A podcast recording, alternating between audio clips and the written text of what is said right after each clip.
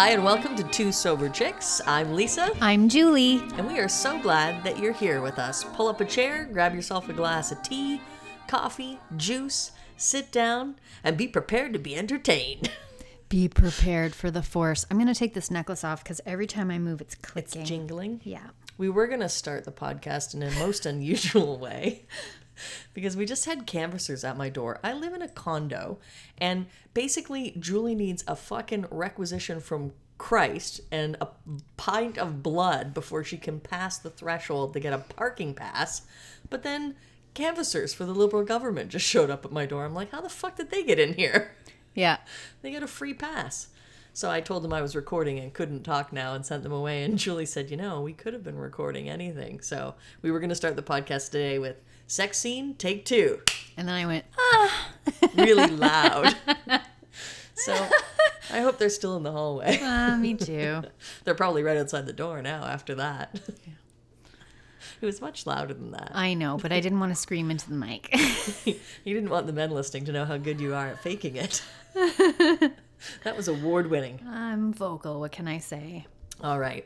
Okay. We have uh, another listener email, and we're very excited. We all always excited to get email, but I think too we forget to read some of them because it's been a while since we've gotten together. But uh, this is a fantastic email. We want to thank you.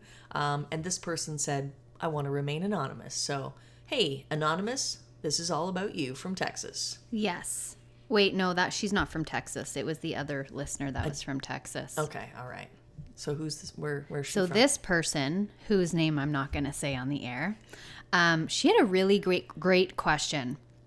Actually, she had two questions. Okay. One was, do you have family members that stress you out over normal life stuff? And she goes into a little bit of detail to talk about how people in her family can be verbal assholes when you bring stuff up. And one of her reactions, which a lot of us do, is like, well, this is why I don't talk to you about that kind of stuff. Mm-hmm. And she asked how to set boundaries.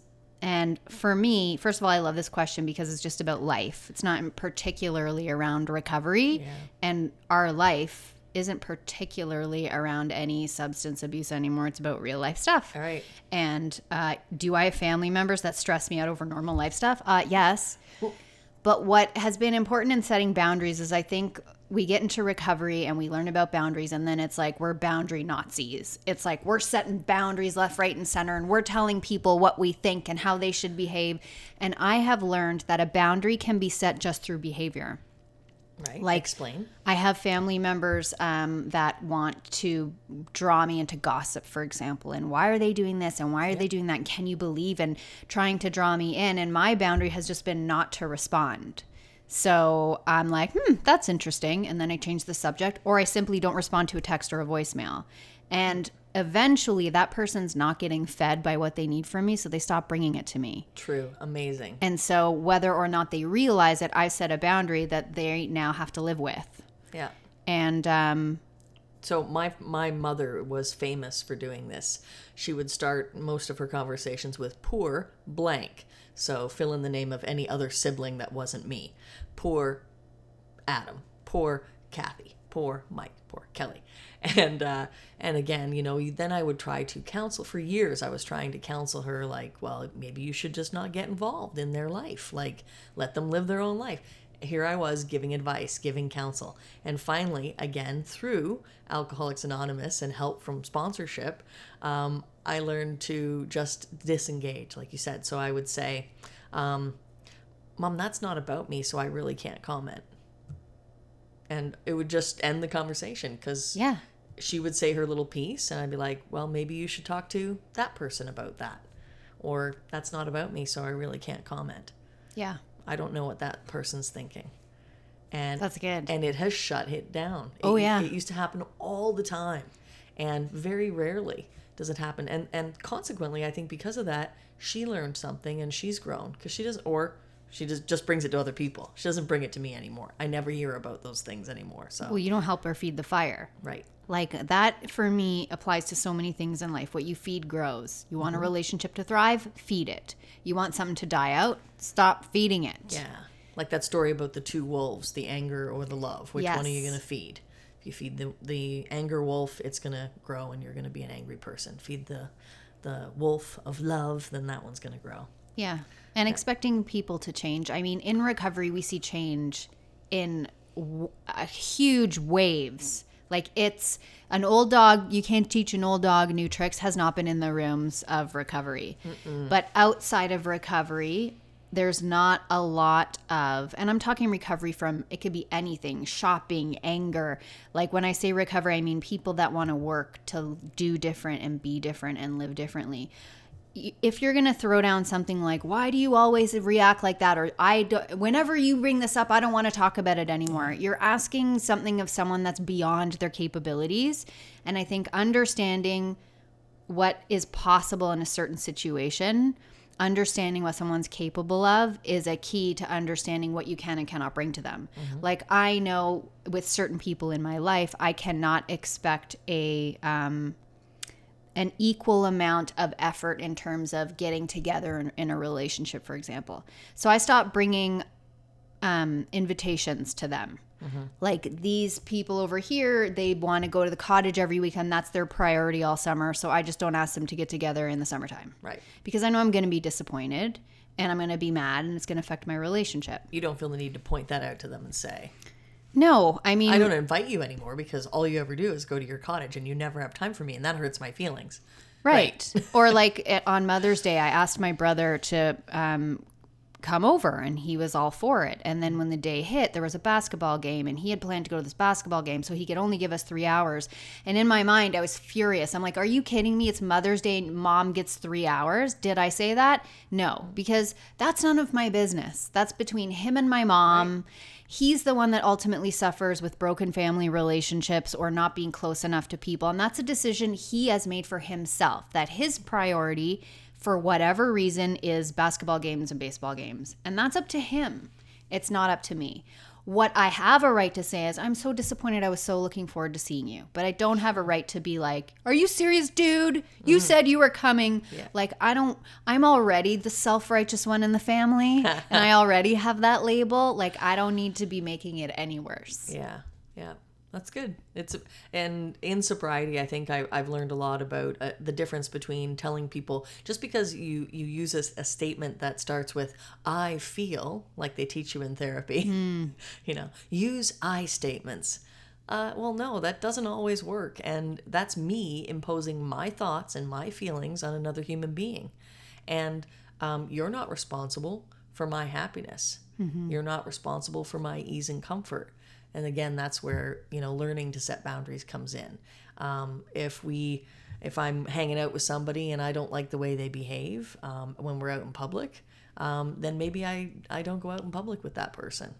Um, like I, I used to have a friend who uh, it became very clear to me that I could not go to a restaurant with this person because they treated wait staff terribly and uh, I tried to uh, lead by example, but still I didn't see any change happening. And it's not my job to educate that person or to change them.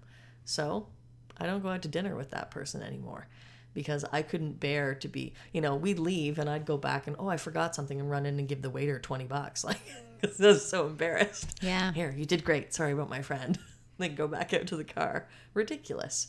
But yeah, learning to uh, set boundaries by maybe sometimes abstaining, but we don't need to tell people how we feel all the time. But that's something that's come from years of work and years of sobriety. So when you're Yeah. early in recovery, you're, you're still dealing with all the feels, all the hurts, Yeah. you know and um and there's no um our spirit uh used to be spirits our way to deal with hurt feelings would be drink over it and so now we're not doing that so now we're left with all these shitty feelings well that doesn't feel good and sobriety won't last long if you don't do any internal work on that Yeah. okay And part of that work too, um, well, first of all, a wall and a boundary are two different things. Like a boundary keeps you safe, and walls keep people out. And I think we have to make the distinction between the two. Um, yeah but we can't also be like when you were talking about I feel. We may feel hurt and the other person may feel hurt, or we may feel like we can't tolerate something and the other person's like, I'm not changing. And the last thing, the least helpful thing is to be like a child and be like, Well, I'm not getting my way, so, and then we react. yeah Hopefully, it's like, okay, so we're at a standoff. Where can we compromise? With how this is going to go. Yeah. What's more important, me being right or me preserving this friendship? Yep. So we're always making decisions. And I think because we have more tools, we have more responsibility. Mm-hmm. That's good. Yeah. Okay. So the second part of her question, since we have time to get into it, was Oh, were you based were you raised in a fear-based mentality? Um, I was raised in with a fear-based mentality of if I didn't do the right thing, make the right choices, do what my mother wished, my mother wanted to be the perfect little girl, um, then I wouldn't get love. And I saw in very clear and definite ways that if I didn't wear the dress that was chosen for me, can you imagine me in a dress? No. I know, right? No.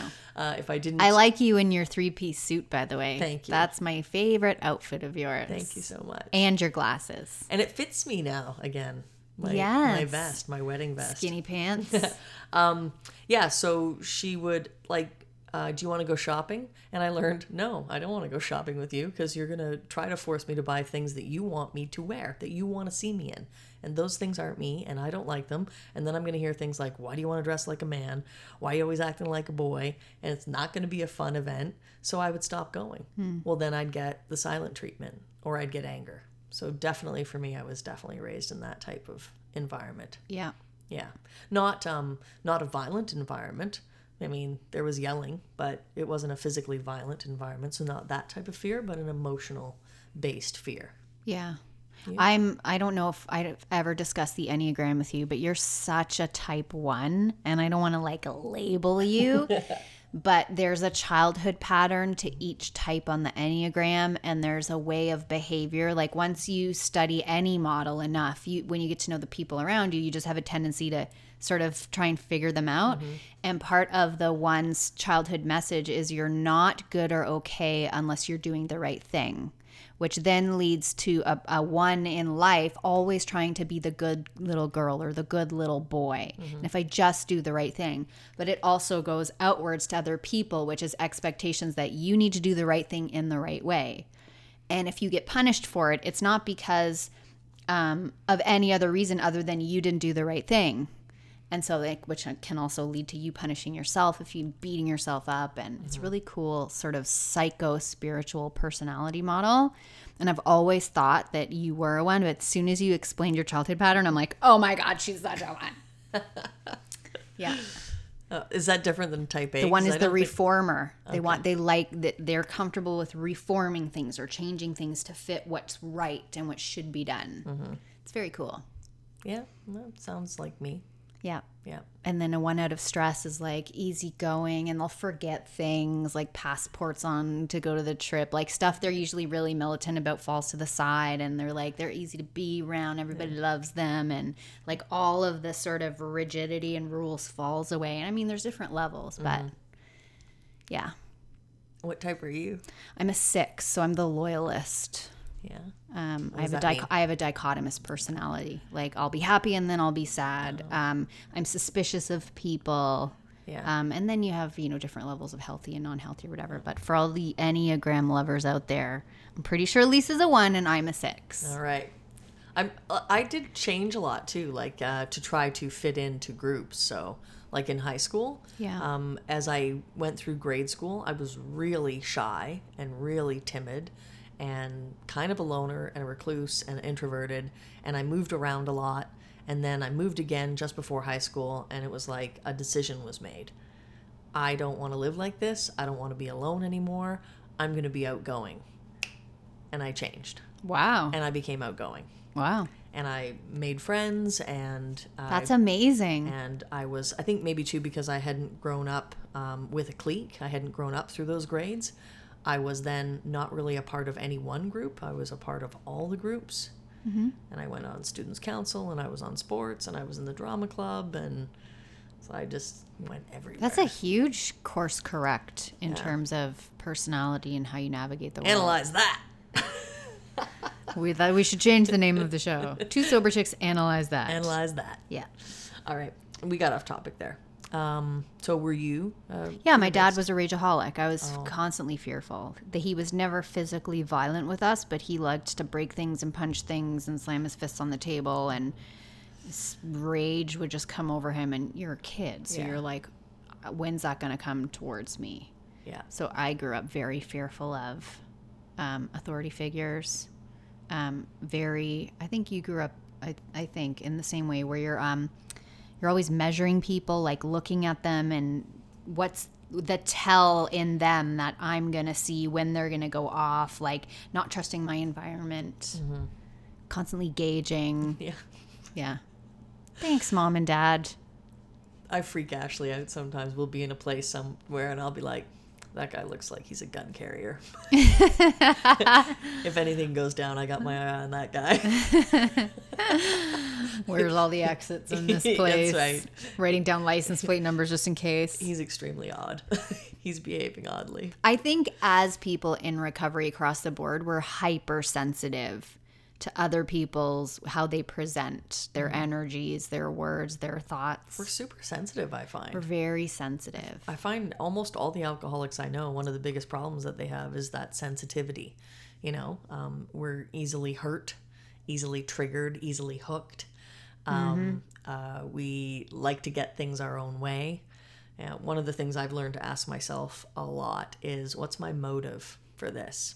You know, um, if I'm going to go to somebody and tell them something, or I feel like I should let my bosses know that they've been treating me inappropriately, what's my motive in this? And how do I think that's going to play out? And do I really think that I'm going to change anybody, or am I going to make the situation worse?